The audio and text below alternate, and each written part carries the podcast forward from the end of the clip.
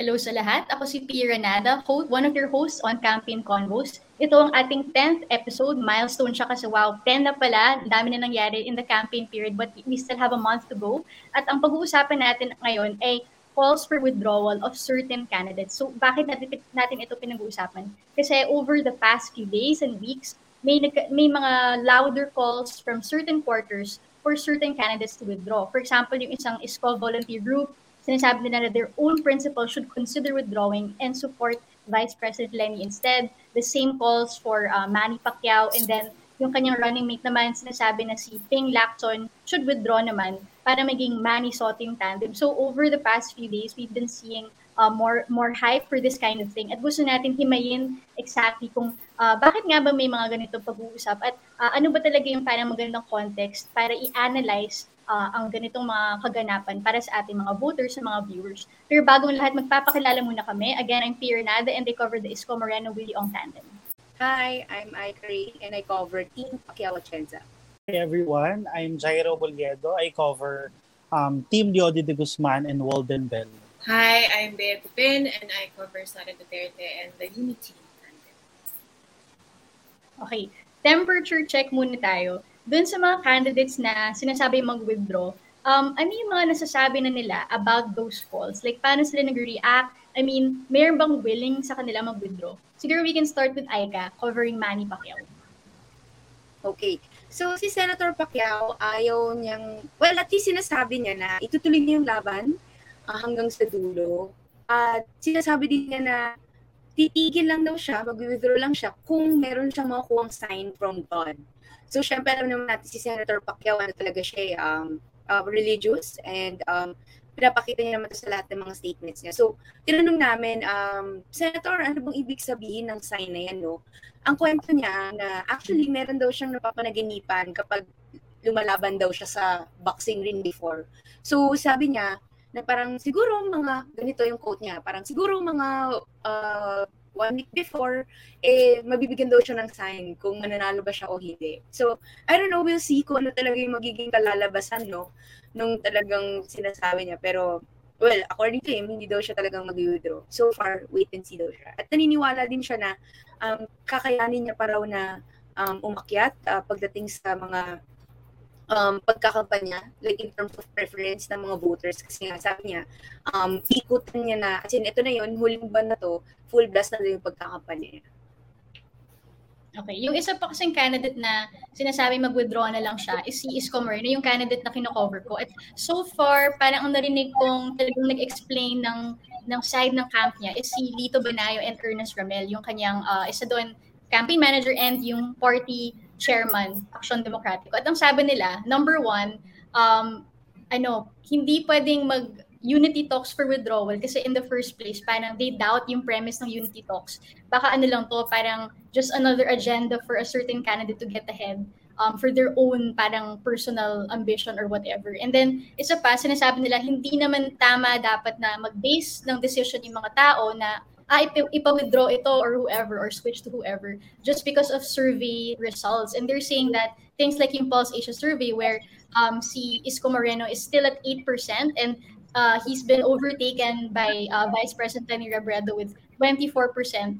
Um, sinasabi niya na you shouldn't be basing your decisions on those things kasi number one, snapshot lang ang mga surveys na ito at uh, marami pang pwede mangyari. And there are possible possibly other factors daw affecting those surveys. Kaya hindi sila ganun ka-accurate kasi for example like toxic environment daw making people say that they're gonna vote for candidate X um, when kasi just because they're scared to be bashed or to be criticized by um like their friends or family. So, um yun yung mga sinasabi nila. And si Isko Moreno himself, like kung nakita mo yung mga ginagawa niya, tuloy pa din talaga. Like he's now in Zamboanga and he's really campaigning. Tomorrow he'll be in Cebu. So, ano, parang non-stop, no let up in his campaign so far. Even if marami ng mga questions sa kanya or mga issues like switching parties of his volunteers, go pa rin siya. And uh, to his credit, no, parang his he's, he's really unwavering in thinking that I'm running not because I'm going up against someone, but because I want to uh, offer my sense, my, my parang version of leadership. And karapatan ko naman to pursue that um, no matter what other people say. Um, si Bea Kupin, she covers Sarah, but uh, si Ping Lacson, what, what have you heard? Yung reasons niya or reactions niya dun sa calls? Ano ako eh, no? Uh, proxy muna ako kay Rambo today. Actually, um, yung siguro yung backdrop dito, kaya wala si Mara Cepeda rin dito is because um, Vice President Lenny Robredo has a huge rally in Tagum City today, right now, ongoing. Uh, I mentioned that kasi Pantaleon Alvarez, as we all know, uh, switched from Lacson to Lenny Robredo. Malaking, ano, malaking ano rin yun, ah. Like, malaking, um, ayoko sabihin kabawasan kasi the, the Lacson campaign would beg But you know, it, it huge um, parang set into the Lacson campaign. But if but I, I I don't cover Senator Lacson, but but based on like how he reacted to uh, Alvarez's withdrawal of support, parang parang yung quote niya something like he feels freer now na wala na siyang ties with with with the party with with that ally. So I, there doesn't seem to be any signs of him wanting to back down. Parang nabanggit ko lang sa, sa isang episode natin parang medyo may pagka-tense lang kasi he was supposed to, sa kick-off ng local campaign, di ba, he was supposed to attend pa mga kick-off ng allies nila pero syempre dahil nag-withdraw na ng support sa kanya, hindi na niya pwede gawin. Pero parang after a few days, parang they went ahead and, and kept campaigning again. So, but, but it's a difficult position for him to be in kasi based on the last uh, Pulse Asia survey, wala, hindi, hindi, gumag, hindi gumagalaw yung numbers ni Senator Lack. Mm-hmm. Pero actually, no, if we look at history of Philippine politics, parang you don't really see like yung ganung level of candidates, presidential, na mag-withdraw uh, at this point yeah. in the game. Like usually, ano yan, parang at the onset, bago magtanong ka disease, or like yung si Bongo, di ba, parang ayaw na niya tumakbo as president, etc. Yeah. So, pero in 2016, we did see a similar situation of people calling for certain candidates to withdraw para makuwales daw yung yung votes yeah. for that force, like that political force. Like, yeah. I'm talking about, of course, Grace Poe and Mar Rojas in 2016. Yeah. So, pag-usapan natin yun. Parang, bakit nga ba nagkakaganoong calls? Like, yung timing nun, ba't nangyayari to? Ba't nangyari yun before? It, wasn't just, ano, it wasn't just supporters calling on, I mean, syempre, the whole campaign, parang, yun yung tension ng Poe supporters at ng Rojas supporters nun, di ba? Parang calling on each other basically to back out of the race para uh, para nga to defeat uh, eventually Rodrigo Duterte was surging na yung trend niya pataas na nun. Pero si Mar Rojas himself, if I, if I recall correctly, I forget the exact date, basta days to go na lang before election day. Basta naalala ko, sumakay ako ng eroplano, pagbaba ng eroplano, may breaking news na, na nag, nagbigla ang press con si Mar Rojas ng time na yon calling for unity was not the word that he used. Pero basically parang ganon, na parang we have to unite, ganyan-ganyan. Kasi nga, the existential threat that was Rodrigo Duterte at that time. Siyempre, walang napalayo. Na-reject siya. Like, literally, I think after um, binitawan ni Mar Rojas yung words na yun, nireject ka agad ni Grace Poe. Bakit siya nangyayari? I don't know. Why do you guys think these things happen at the last minute? I guess because at this point, para mas urgent yung yung reason to coalesce kasi nga medyo one month to go na lang eh. Like if the if your numbers are like this, maybe the only for some people the only thing these candidates can do is, 'di ba, parang come together. But let's face it, realistic ba 'yun? So I guess we will go to that later. But I want to also ask si si um Jairo kasi you cover Leody de Guzman at uh, ano naman, may may cause ba for him to withdraw kasi isa rin siyang candidate, 'di ba? Parang uh, anti-Marcos force, but I mean, gano'n siya committed to that anti-Marcos rhetoric we have to unify and go with a bigger candidate or more successful yeah. candidate. Hmm, that's that's the part kasi parang technically the opposition has two bets, Vice President Lenny Robredo and Leody de Guzman. But definitely, since October pa lang kasi, there are people saying na parang Leody should settle as a senator or senatorial candidate kasi kasi parang kahit pa paano may command vote sila eh. And that command vote should have uh, went or should should go with um should go to Lenny kasi technically opposition yon so they would choose Lenny over anyone else. Pero at this point, wala kasi silang keber kasi sila sa ano, sa survey numbers.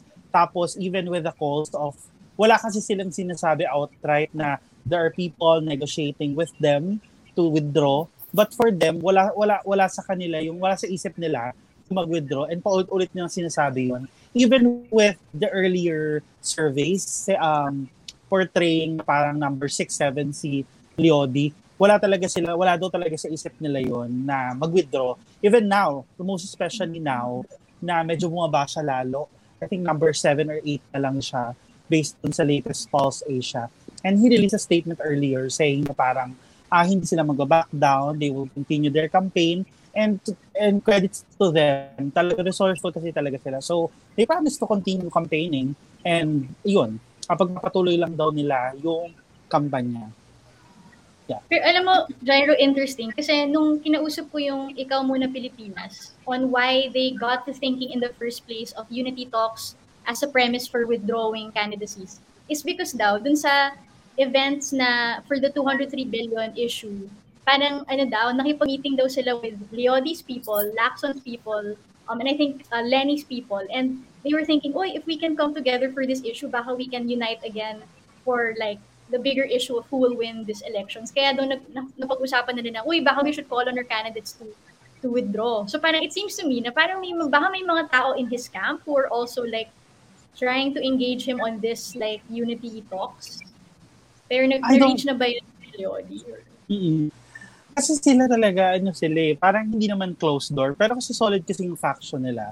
Especially the Partido Lakas ng Masa, the Laban ng Masa, Partido Lakas ng Masa, saka Laban ng Masa, yung affiliated group ni Leody and ni Walden Bello. Close ano kasi yan eh, faction yan. At hindi naman sa untouchable sila, pero talagang hindi kasi sila nagde-desisyon ng ilang tao lang. Parang the whole party decides um, sa kanilang mga gagawin ng mga kandidato nila o ng mga bet nila. Siguro kung may mga ganong talks man, I think prevailing pa rin yung uh, mananatili sa race si Leo de Guzman.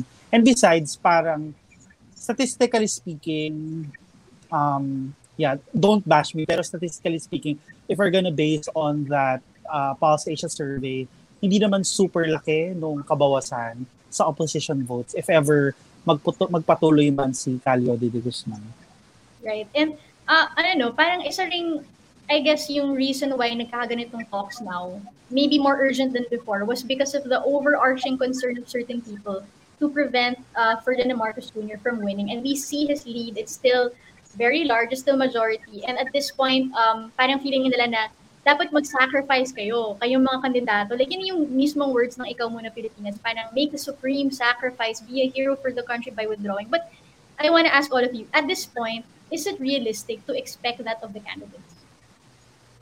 Hmm. Um, Ako, de, yung, yes, Bea. Sige. Yung, de, yung iniisip ko kasi more than the personal ambitions. Like, I, I'm sorry, but I couldn't care less about the personal ambitions of these people. Pero yung iniisip ko on a practical level, is it even a viable, is it even a smart strategy? Kasi people seem to think, kasi okay, yung elephant in the room is people want the candidates who are not second, so hindi Danny Robredo. Parang yun yung thinking ng marami, di ba, na mag-back out na kayo para lahat ng boto, ma-consolidate, mapunta kay Lenny, uh, kay Vice President Robredo, and then let's build on that. But, I mean, that's a very simplistic assumption. Kasi hindi naman lahat ng voters ni Manny Pacquiao, hindi lahat ng voters ni Ping Lacson, hindi lahat ng voters ni Isko Moreno, automatic kay Lenny yan pupunta. Di ba? Parang, um, we shouldn't assume that a vote for Isko is also, parang, alam mo, parang masyadong simple na, parang people are much more complicated than that. And I think the data will show that also. 'di ba? Na hindi ganoon kasimple na porket umalis yung isang kandidato, magko-consolidate ng forces um, into one, that one single candidate. Um, Actually, yeah. three analysts told me na in the case of Isko's yeah. votes, parang split halos yung votes niya. Yeah. Of, ano daw, parang some will go to, a little bit more will go to Lenny and um, to BBM like a little bit less. Like for Anna Tabunda Falls Asia, sabi niya talaga, 30% of Isko's votes to Lenny, 27% to, B, to BBM. So parang 'di ba? Right. Mananalo din si Marcos even if right. Isko were to withdraw. Yeah. Right. Yeah. Saka ano? Actually, ay, sorry, sige. Go ahead, Ay, hindi. Dagdag ko lang okay. sa punto ni... Ay, sorry. Di ba, mabilis lang. Nagkakiyaan ko yun. Di ba, mabilis lang. Dagdag ko lang sa punto na yun. Yung iba kasing candidates din kasi parang hindi naman sa ego nila or yung pride nila, pero kasi let's let's be real, gumagastos yan ng milyon-milyon, daang libo. So to back out at this point of the race, spending millions of pesos would be, alam mo yun, parang bukod na lang sa ego, sige, pwede mo na itulog na lang kasi or magborakay ka na lang, magbagyo ka na para magpalamig ng ulo. Pero girl na naman, kasi yung million kasi, hindi kasi biro yun, di ba?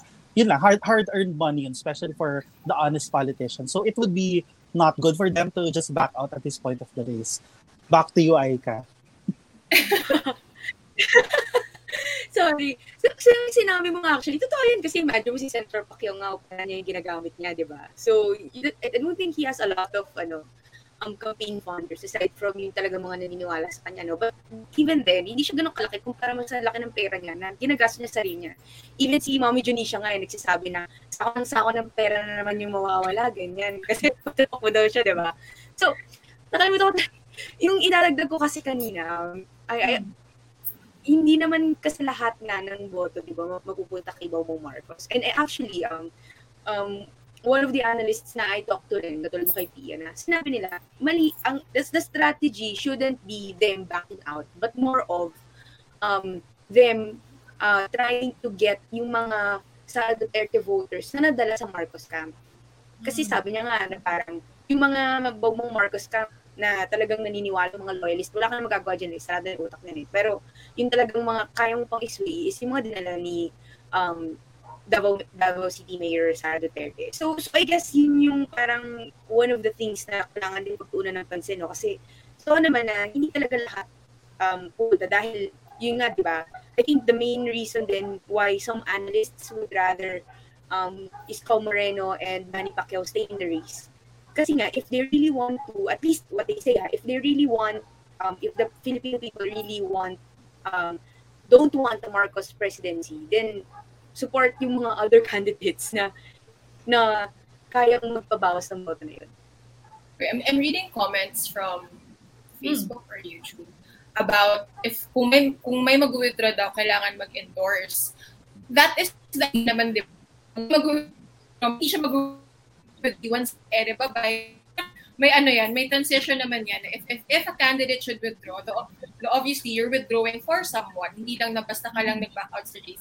Pero again, yung, yung question kasi dyan, automatic ba yun? Like, automatic ba yun na kunwari if candidate C endorses candidate B, will sees, will candidate C's vote, voting, voter base go to B? Parang, hmm. uh, di ba? Parang hindi, hindi kasi yan automatic eh, na porket sinabi ng first choice mo na ito na lang piliin nyo. Hindi, hindi ganun kasimple yung, hindi naman to tipong ano, hindi to, ano bang metaphor na pwede.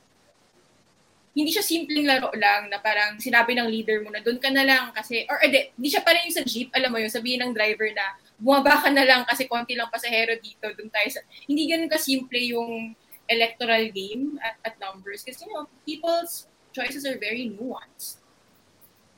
Saka ano, yun nga, um, just to strengthen yung points niyo earlier, hindi kasi talaga automatically pag nag-withdraw si Isko pupunta kay Lenny. Kasi at the end of the day, kahit i-endorse pa, let's say, Isko and Pacquiao, si Lenny Roberto after they um, withdraw, hindi naman kasi yun assurance na mapiplease nila yung pakukuha na agad automatically ni, ni Lenny yung boto. What, what people should be doing or thinking about is dapat yung mga, katulad nga ng punto ni Aika kanina, yung mga candidates, let's say, if they want to beat Marcos, yung mga candidates na kumukuha somewhat ng voters kay Bongbong, eh di pala kasi yung campaign. So eventually, get from more, more voters from um, from that certain candidate, from uh, let's say candidate X. Or on the other hand, pwede rin naman na i-target yung mga undecided and the soft voters, especially yung mga soft voters kasi medyo pa medyo convertible pa yan kahit papaano unlike ng mga hardcore voters na.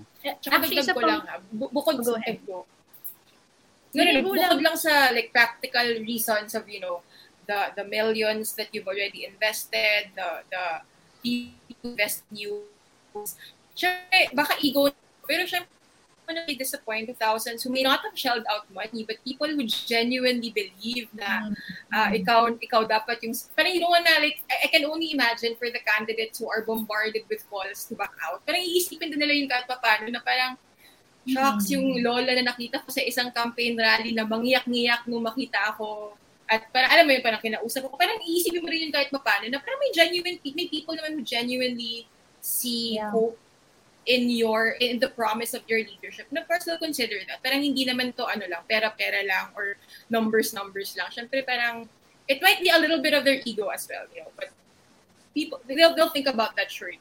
Yung isa pang uh, issue of withdrawal, yung nakikita natin uh, related somehow to the vice presidential race. Kasi, di ba sabi ni Lito Atienza, who is the running mate of Manny Pacquiao, na pinlakso mag-withdraw ka na lang para maging Manny Soto tandem para daw to increase the chances of uh, Tito Soto winning against Sara Duterte. Um, parang, saan ang galing to, Aika? Parang parang nangyari na. Out of the blue. Yeah, out of the blue. Um, I think yung totoo daw, sabi niya, according to um, Congressman Atienza, kasi di ba, nung start pa lang ng campaign, nataplok siya. So sinabi niya na at that time na parang it's going to be difficult for him to join yung mga sorties, ganyan. So parang sinabi niya na kay Senator Pacquiao na, actually, kung magbaback out man ako, ang gusto ko sanang partner mo is si SP Soto.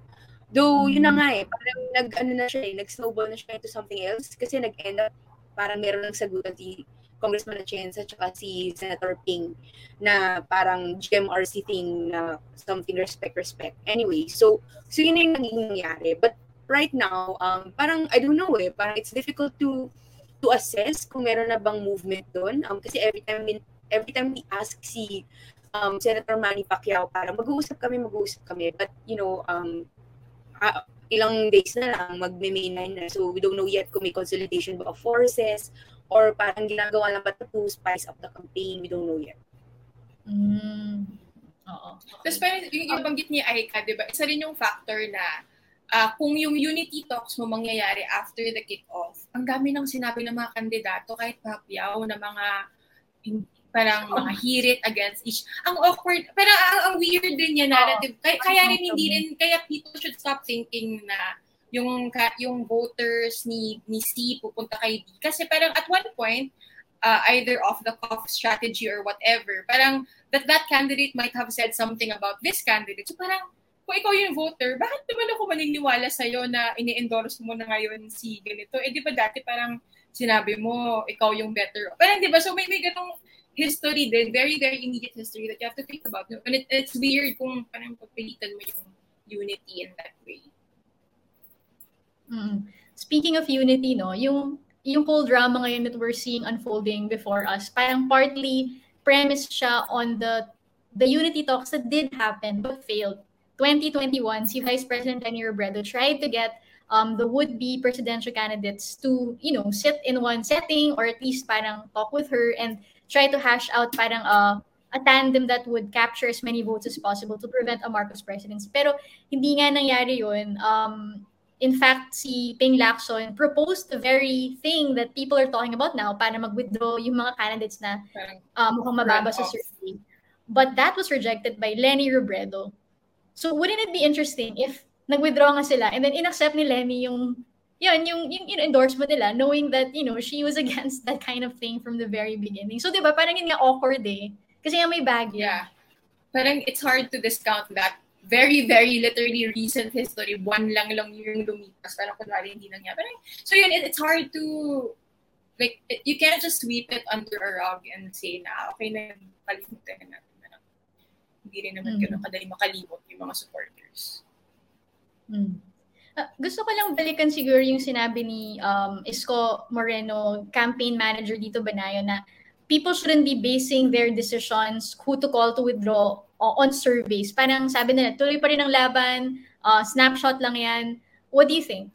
Ah, uh, yeah, may point naman si ano, si Lito kasi totoo naman snapshot of a time lang naman of that certain time. For example, March 21 to 30, let's say itong Pulse Asia. So it's not necessarily it does not necessarily reflect reflect yung nangyayari on ground. But um hindi rin kasi malayo yung nangyari from two weeks ago to the present. So we're getting what he's saying kasi baka may, may magbago pa. For example, Lenny's numbers from February to let's say March, di ba? It jumped by 9 points. So may point naman na hindi dapat binabase lang doon kasi may mga trajectory naman yung tinatawag. Siyempre, hindi naman tayo mga statistician to compute yung mga trajectory and mga whatsoever na yan. But yeah, I think tama naman yung, may punto naman si Lito. Din. Actually, tomorrow, uh, they're set to, magpapa-press con ang ISCO camp and they will show daw uh, another set of survey results that supposedly show that is, ISCO is doing better, that it's actually three-way race, not a two-way race. So ito na nga, ito na yung point na talagang, syempre, you have to also fire up your your supporters yeah. and uh, you know, you, you have to get hope from somewhere. So parang, of course, you can't blame the campaign teams for doing that that strategy and to think na talagang na-invest na rin naman nila talaga yung time nila into this. Yeah. So, yeah. Tsaka, uh, hindi naman siguro ito negative view of voters, pero I think it's also human nature to want to bet on a winner. Like, you don't wanna, di ba, parang, may, may hindi mo kasi ma-deny may prevailing mentality din na sayang naman yung boto ko kung yung iboboto ko, ganyan, parang Mm. naman pala mananalo. So parang hindi mo rin siya naiwa. Hindi ko sinasabing tama yun or mali ba yun or whatever, but I think it, for for a lot of people, that's how they think. Na, di ba, parang sayang naman yung boto ko kung kay candidate whoever yan, eh matatalo naman yan, ang babang-babang ka sa survey. Um, but yeah, but, but, but, but parang, pero yun yung funny thing, no? like, as they downplay the Pulse Asia survey, I'm guessing, they're also bringing out their own survey. So, it, so surveys really do matter in terms of Yeah. consolidating um, popular support or the, the, the projection of popular support, di ba?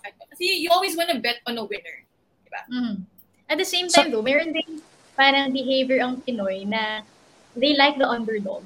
So I don't know at this point if that still matters because this time in 2016, Duterte, who used to be the underdog, ano na siya, second place. Parang 4 percentage points, uwi na lang siya from Grace Poe, di ba, 2024. So, but ano pa nun eh, parang kumbaga parang the underdog is is getting somewhere. And so parang, hindi siya underdog, but at the same time, ano siya, parang hindi, hindi, he didn't lose the underdog persona just because he, he was gaining. That traction stayed with him all the way to the end. So, Tsaka ang talagang ganda challenge- nung, ang ganda, ang ganda ng angat ni Duterte noong 2016 eh. Di ba? Na parang, kumbaga yung parang pinaka-peak na wala na, wala ka na magagawa. Parang weeks left na lang sa elections, di ba? Nung parang, I think nag-stop na mag-release ng survey uh, when when I think he surged to number one na talaga. So, uh, parang at that point, at the campaign, at that point, if I'm not mistaken, in 2016, two weeks before election day, some of the candidates already knew that they were gonna lose based on the data that they had. So, hindi ito yung Pulse Asia na survey. Ito yung mga internal surveys, many, kasi they, they do have many sources of data. Mm. Parang two weeks, as early as two weeks ahead, alam na nila na, okay, Duterte's gonna win. It was a different story for the vice presidential race, of course. Pero, Mm. ganun kaaga na, na-gets na ng mga kandidato at ng teams na malapit. So, so what Tsaka do you ano? do if you have the data na convinces you you're gonna lose? Anong gagawin ng candidate sa ganun? Kasi kinover ko nanalo eh, so hindi ko alam yung, yung ginagawa ng loser. Ako magpe-pray na lang sa charot. Hindi, okay, ganito. Kung within the campaign, niisip ko muna kung ano pwede sabihin. Hindi. Kasi, kasi syempre may campaign kitty ka, di ba? You, you, and, and, and every candidate knows this. They have to maintain a campaign kitty up until the end of the home stretch. Kasi syempre, iisipin mo pa ah, yung poll watchers mo, yung pondo ng poll watchers mo. Kung sakaling kailangan mo mag-file ng complaint after ng to challenge the results, kailangan mo rin ng pondo for that. So, uh, crucial to know where you stand uh, in, in, in the weeks prior kasi then you can allocate where your money, where the rest of your campaign kitty goes. Bubuhos ka pa ba sa ads? May point pa ba Mm. bumuhos sa ads? If so, what kind of ads uh, should you target? Parang TV ba? Radio ba? Ganyan. Ano, parang uh, bu- buma- magbawas na ba tayo ng Terrace Authority and instead divert that to poll watchers or lawyers or whatever. So parang y- crucial yun kasi ano na, ano na yun? Budget allocation na yun. Kasi by that time, Ah, syempre, lumiliit na yung kitty mo, di ba? Um, although smarter campaigns will make sure na may nakatabi talaga na ito na yung bulk ng amount mo talaga for the home stretch. Because, you know, unfortunately, campaigns are very, very, very expensive. Saka ano, kapag meron na kasing numbers prior to the elections, bukod sa syempre mahirap na habulin and it could be, you know, I mean, statistics kasi yan after. It's scientific. Surveys are scientific. So, um, siguro yung iba, nagpe-prepare na ng magandang PR or ng magandang strategy post-elections. Mag-file ba ako ng electoral protest? Ano ba yung Mhm. gagamitin nating um, media messaging kapag sakali, for example, in the case of ano, in the case of, let's say, Vice President Lenny Robredo and Bongbong Marcos in 2016, syempre, yun kasi mahirap sa kanila. Kasi hindi na alam, kasi statistically tied sila, di ba? So, hindi na alam kung matatalo ba ako o mananalo. So, it's a 50-50 chance for them. Either mananalo sila o matatalo sila. So, parang siguro some of them, like, ano, nga, nag-prepare na ng messaging, nag-prepare na ng strategy para ma-pull, na ipull off right after the election. So it's also, kasi ano eh, lalo na if you have desires to um, to run after the elections, let's say gusto mo pang bumalik sa politika or uh, yun, kailangan mo kasi ng mga graceful exit kahit talo ka na. I remember in 2016, di ba, uh, Cheese Escudero admitted his uh, loss to Robredo, di ba? So parang ang ganda kasing tingin din noon. Kasi, for example, my mom voted for for for ay my my sister voted for Escudero. Tapos nung nag-ano si Escudero, nag nag-withdraw siya, pero ay, ang ano niya talaga, no, nobleman talaga siya, with integrity whatsoever. Yun lang. So, nakakatulong din kasi sa kanila yung pagkaplano after the elections. Mm. Ako, ang bag ko lang dyan, hindi naniniwala si Senator Pacquiao. Hindi sa results ng survey. Mm. Hindi siya naniniwala. It's for him, parang it doesn't reflect daw kung ano yung sentiments ng mga tao. So parang, um, hindi, yon So parang sabi niya, um, basta, justify niya na parang, um, it shouldn't be, hindi daw, hindi daw dapat ganun yung kalabasan ng survey. Mm. Yun. Gyro curious ako kasi si Gyro kinocover niya si VP Lenny uh, minsan parang hinahati niya yung, yung work between uh, De Guzman and Robredo. Uh, Gyro, may nasabi na ba si VP Lenny about yung calls ng ilang supporters niya? Supporters pa lang naman na calling on other candidates to withdraw. Like, nag-react ba siya at all to that? Ako, personally, wala akong, I mean, on, on my capacity as um, substitute reporter covering her, wala akong narinig ever na reaction niya towards um, calls sa withdrawal ng other candidates. Meron more likely yung mga ano, mga mix and match pero not on the Mm. aspect of ano of other candidates withdrawing to to gain her votes. Pero kasi lagi naman kasing messaging ng Vice President Lenny Robredo sa kanyang kanyang campaign team pati ng communication team ay lahat naman ng anything na makakatulong sa tao, makaka sa kampanya ni VP Lenny, welcome naman sa kanila. So, I think, yeah, safe to say naman na kebs lang naman yun kasi at the end of the day, somewhat magbe-benefit din siya doon being the second placer so far in the presidential race based on the surveys.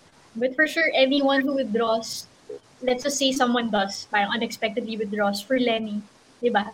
I'm sure magiging hero yan ng, ng supporters ni VP Lenny. Like, he or she will be deified na, wow, parang how you made the supreme sacrifice, uh, baka bigyan pa yan ng cabinet position or something, or magkaka-calls for that. So, may natin, baka ano rin siya, survival strategy, um, later on. I mean, I don't know how serious like these withdrawals call, calls are and how they're being taken by the candidates. But you never know. Dami nga pwede mangyari, di ba? Parang, what if all is lost na? Pero ito parang medyo one way to redeem yourself or have a position later on. Y- yung interesting sa akin though, parang na-revive lang siya, no? Parang tumahimik muna yung unity-unity withdrawing talks for the first month or two, no?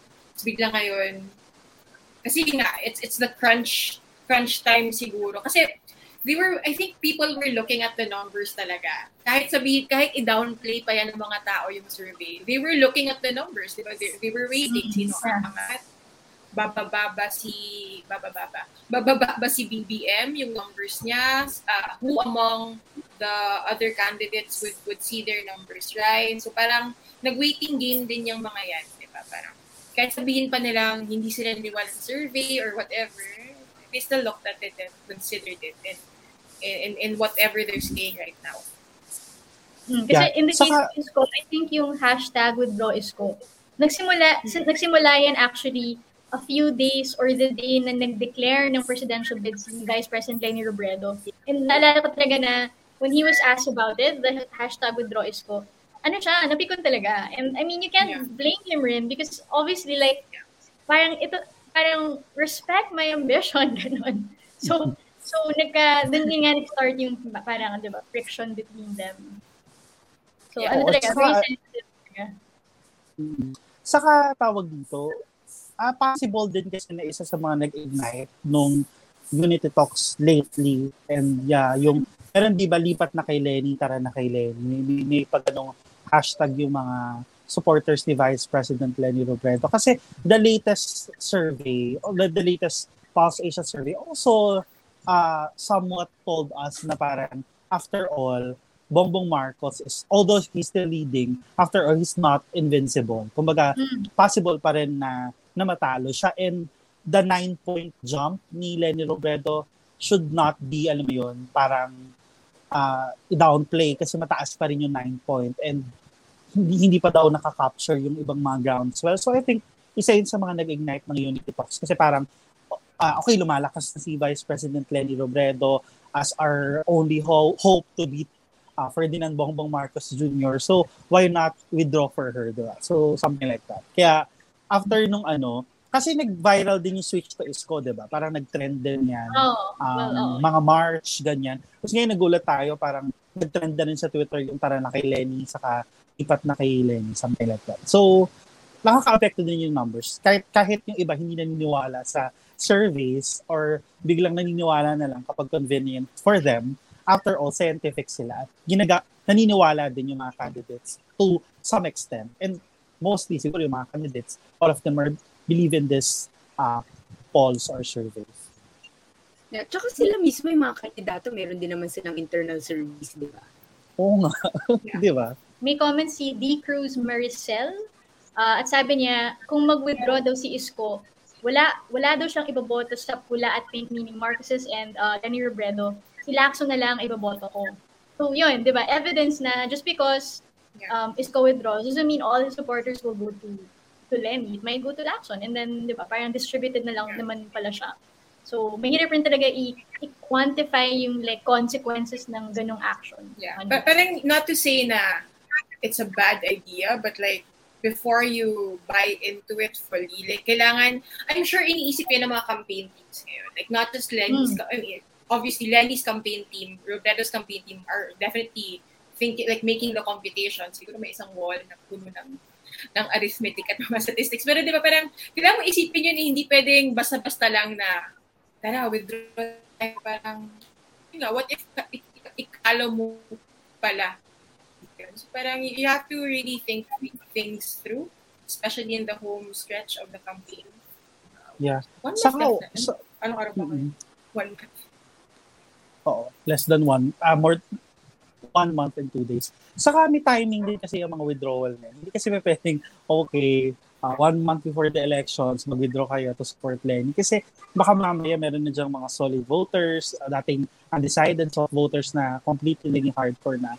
So I think maganda rin, kaya nga di ba 2021 pa lang, may unity talks na sila kasi ideally, di ba, yung mga ganitong klase ng uh, thinking, wishful thinking to unite and to consolidate votes of certain candidates for a certain candidate ay dapat maaga pa lang. Ideally, I mean, syempre, hindi natin masasabi kasi wala naman tayong scientific basis or quantitative basis to analyze that. But generally, it works, it would work well, di ba? Parang mas maganda naman tingnan, let's say, kung nag-withdraw si candidate X before ng campaign period and then for that candidate, sumama naman siya sa campaign, kinampanya na lang, di ba? So, in that sense, alam mo, magiging mas effective yung pagsasway ng voters niya to convert those votes to the candidate that he or she uh, has withdrawn for, diba?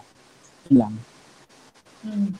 And I think isa pang person na watching closely yung surveys, yung reaction ng mga tao is si President Duterte. Kasi alam naman natin, okay, sabi niya neutral, neutral talaga siya, he will not endorse anyone, but he has said that he might, you know, parang attack people, like criticize people. And yun nga, eh, parang sabi niya, I'm waiting for the right time. Baka yung current, di ba, parang, um, out, parang pattern or crop of candidates, baka that's what also will determine like who he will throw jabs at. Like kung mag, mag-withdraw si candidate X, baka, di ba, parang it's, he'll feel it's more risky, it's riskier to to take swipes at this candidate kasi wala na si ganyan. Alam yun, parang feel ko may mga ganun ding dynamics na kasi he's waiting eh. Like there's something I don't know if he'll actually do it, but sabi niya kasi parang I'll wait for the right time. So ewan ko kung parang yeah. nagdadanggal lang siya ng threat na he'll never he'll never actually you know parang do but Follow I mean it's yeah.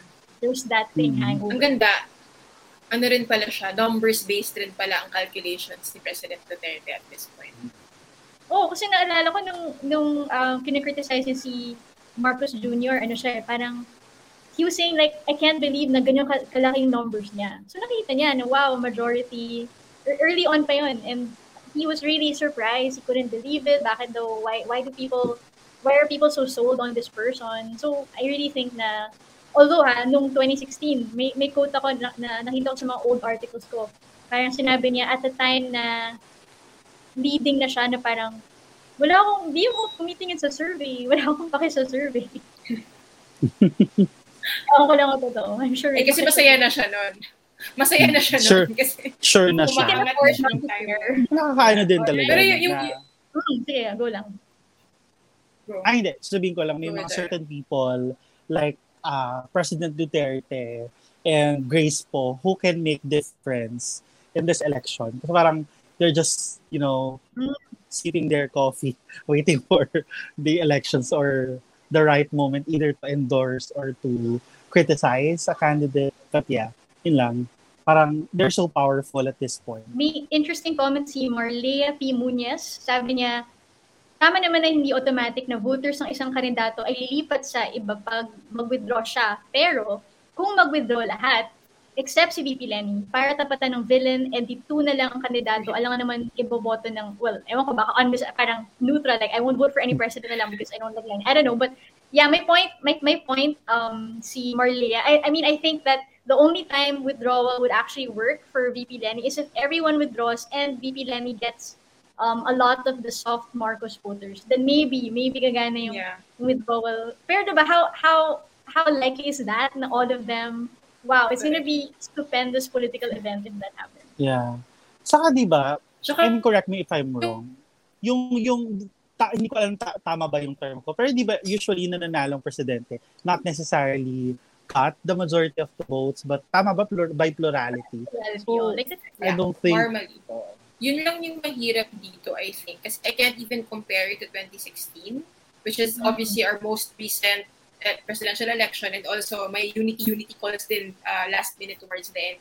Kasi iba yung yung numbers kasi ng front runner ngayon, hindi mo talaga siya, as in like, unthinkable siya uh, just a few years ago siguro. Like even I had to pause for a while para to absorb na at one point mm, mm, maybe registered 60. That's, that, that's unbelievable, no? Na numbers for a presidential candidate. So it's it's a different dynamic. Siguro kung dikit-dikit pa yan, parang mas mas mas, madali pa siguro yung computation of of what a withdrawal and and endorsement kasi marami nagpo-point out sa comments na withdrawal and withdrawal and endorsement. So parang mas madali siguro pero ngayon kasi ang, ang laki ng gap. So parang kailangan mong isipin, ang dami pa niyang math, math, math, math. Ang dami niya pang dagdag na considerations. Tsaka the fact na neck to neck sila in 2016, siguro one reason rin why it it wasn't very easy to consider withdrawing. Kasi nga, may possibility pa naman talaga na pwedeng manalo si, di ba, si Binay, Grace Po, whoever, Marojas. I mean, uh, pero now kasi, di ba, I guess that's why people are fueled by this withdrawal call is because um, malaki na talaga yung gap between the top two, between the top two and top one. So, yeah, you can understand where people are coming from. But yun nga, we have to really also fig, uh, take into consideration na ang sobrang daming factors that come into play in a, in a camp. So, hindi siya ganun. may comment dito si, oh, may comment dito yung Gen Z, PH, si Isko ang top second choice kasi malakas siya sa masa, gaya ni BBM. Dapat si Lenny ang mag-give way para kasi pang elitista siya. What can you say about this? Parang yun Pia? Parang, yun yung pinanghawakan nila Pia, no? Na Mhm. based on data, siya yung top second choice. Actually, may thinking nga na if if Lemmy had not decided to run and in, instead supported Isko Moreno, uh, Isko Moreno would have would be more palatable to a wider um, sector or spectrum of voters and would probably have an easier time um, cutting the lead from Marcos. Kasi, di ba, parang nagiging yung, yung usapan, nagiging hindi hindi Liberal Party versus Marcos family, but nagiging uh, ano, competence. Like, because they're, you know, they're both, they're not, they're never really like katunggali before. It, the, the, the conversation becomes more of parang poor, uh, tondo, garbage collector turned mayor versus the elitist, um, scion of a Marcos, di ba, the dictator, ganyan, ganyan. So, um, may, may discussions na ganyan um, among certain people, uh, definitely ara- among Isko Moreno supporters. Um, and the fact na second, play, parang top second choice siya, means nga na he is siguro the less, the least objectionable candidate I mean, among all. Kumbaga parang more more people can find common cause with him than on any other candidate. Parang hindi siya as polarizing as certain people. So, uh, what do you think? Parang, ako, I'll throw it back to you guys kasi syempre I'm surrounded by, right, his co-supporters. I think si Isko kasi, ano nga siya, parang siyang Grace, not necessarily, hirap niya kasi i-compare entirely kay Grace po, pero hindi kasi siya, alam mo yun, parang hindi siya purely from the opposition, hindi siya purely from ano, from from the administration. That also explains, 'di ba, yung number of votes, yung yung if ever mag-withdraw siya kung kanino mo pupunta. As in, halos kalahati, mm. 'di ba? Halos mm. equal from the the polarizing sides, BBM and Lenny kasi nasa gitna siya. So, I think ano, pag nag-withdraw siya, mag ano, magbe-benefit both. So I think it's he better. I, I mean, this is my personal opinion without scientific basis.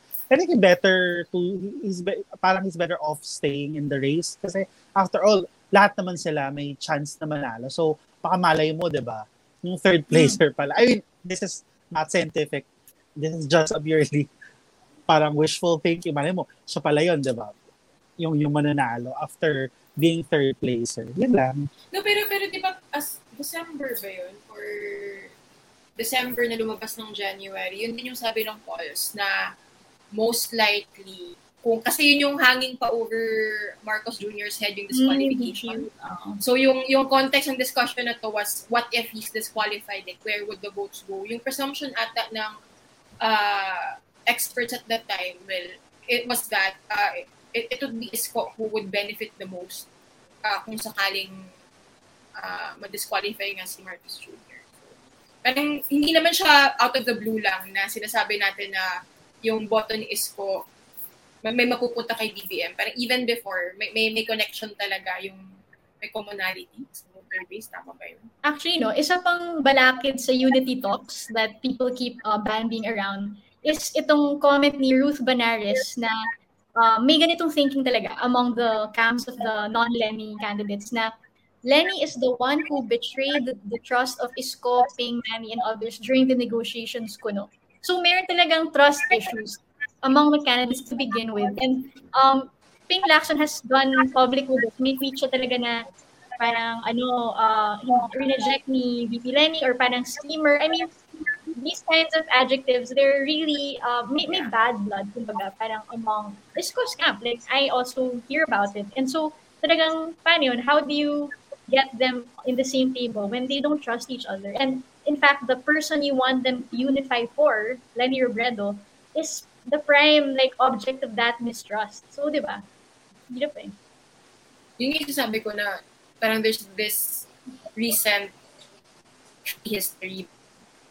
So parang hindi mo lang yun lahat. Parang, di ba? Parang well, madali siyang sabihin na parang, oh, for the country, for unity, for whatever, for, para sa bayan, ganyan. Pero again, like, I don't think voters will easily forget that recent history na parang, you know, just a few months ago, parang galit na galit kayo. And syempre, parang, as that comment mm. reflects, meron ding residual mistrust na napasa din sa supporters nila, di ba, kahit pa paano. Tsaka siguro dagdag ko lang, I think we have to remember na during that period of time, I think yung mga sila nung hindi pa sila nag-file ng certificate of candidacy, meron na talaga silang um, they're positioning themselves eh, as sila yung magiging tao na ibabak ng mga ibang candidates. So, so siguro for example na lang si Senator Pacquiao, and one of the reasons why hindi naman talaga natuloy yung pag-unite nila is kasi naniniwala siya na destined siya.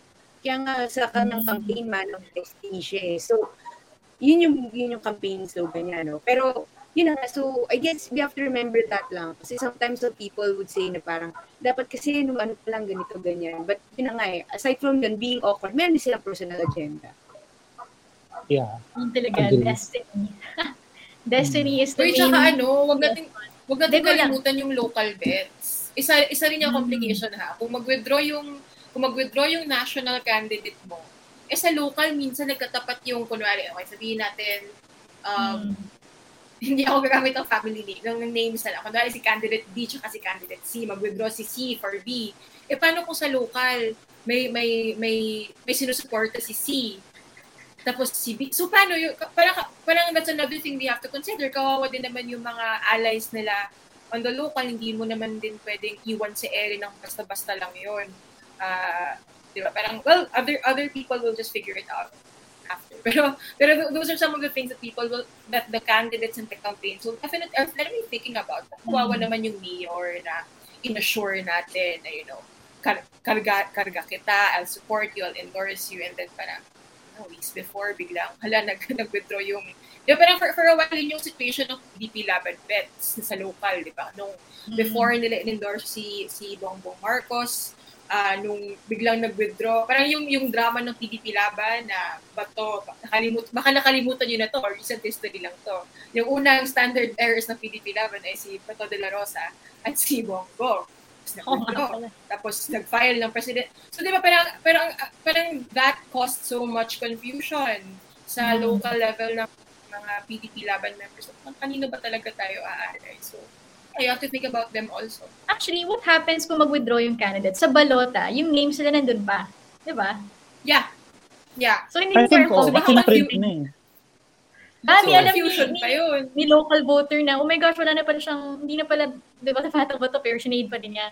Hirap, di ba?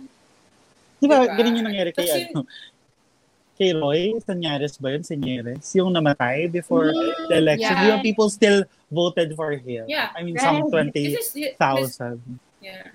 His, his still name there. is still there. At kahit, kahit ibalita mo pa yan, hindi naman niya naabot sa lahat ng sulok ng Pilipinas kaagad-agad, mm. di ba? At sa OFW Especially kung mag-withdraw parang a week before elections, parang hindi mo ma-reach yan yung pinaka-tuktok ng baryo ng tralala, di ba? Oo, correct. correct. Oh, hindi, na, hindi, yeah. hindi siya ganun kadali. Although, de, pero for, for me naman, ito yung advantage ng Unity, yung itong withdraw, withdraw, withdraw calls. Pangtapat siya sa mm-hmm. Unity message ng Unity which clearly, based on the surveys, is resonating with voters, right? We can laugh all we want. The comments will laugh at them na parang ano ba yan, Unity, Unity. Pero, kung tignan natin yung numbers, and this isn't just Pulse Asia, like you can look at all the other surveys, both commissioned, uh, hindi pala both, isa lang pala yung publicly talaga nire-release. Pero kung silipin mo yung mga commission surveys, yung mga internal surveys ng uh, mga teams, diba? parang, nanana, parang angat pa rin si yung unity in tandem. So you can you can laugh at the unity thing all you want, but it's it's working, it's resonating. So yung symbolism should other candidates, I'm talking about symbol, hindi ko na iniisip yung calculations ako saan napupunta yung boto. Yung symbolism na, hindi, ito yung totoong unity ito yung totoong unity, sacrificing uh, ambition, mm. all the months of hard work. Wow. Parang, so yun din, yun din yung pwede mo i-consider na ito yung pantapat sa unity narrative na, na sobrang gumagana uh, currently for Marcos and Duterte. Kung mangyari yun. Point. Pero kasi, mm. I think that if you push for unity now, and but it actually makes your lack of a unity more apparent, then baka mag-backfire pa.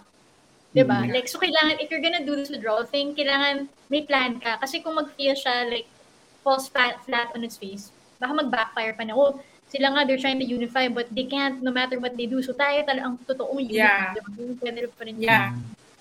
And, and, and Saka, yun, yung, yun yung, yun yung parang understated message ng Unity when they launched, right? Mm. Kasi nung ni-launch yung Unity right. na, oh, it's Lakas, it's HNP, it's PFP, and it's uh, Pwersa ng Masang Pilipino. That was fresh off the heels of hindi nag-work yung opposition unity attempts. Ganyan. Tapos biglang, tara, kami yung unity.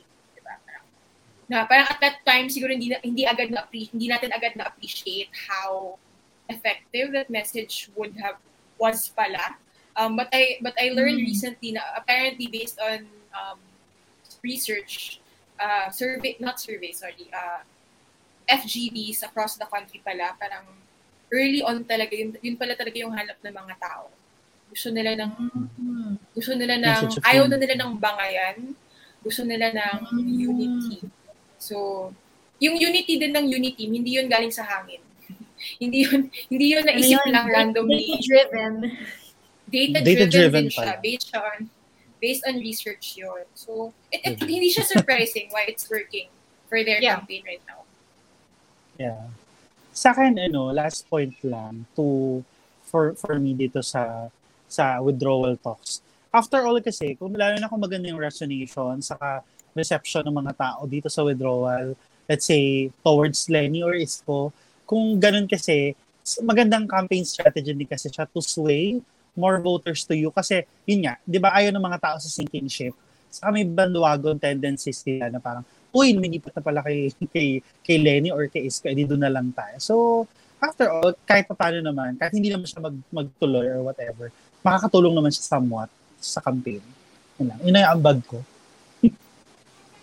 Mm. Yung, yung question So talagang, ano, no? Mm. what Oh. should the can the, syempre may, yung advantage yung may, hindi man to privilege pero hindi ko to pwede itanong sa sarili ko kasi yung kina-cover ko na tandem sila yung leading based on surveys what what what will your what do you think the, the campaigns will be doing we're approaching the home stretch mag-holy week na at hindi ko alam kung alam to ng mga tao pero for many political advisors and experts ito yung parang parang ito yung ano nila, di ba? Ito yung fork in the road na parang after Holy Week, Mhm. more or less malalaman mo na kung sino naman nanalo or parang point of no return na siya. Hindi ko alam, ano, gadasal ba tayo kahit sa Diyos? Parang si God ba nagde-direct kung kanino na pupunta yung election? Parang what what what what should the campaigns be doing?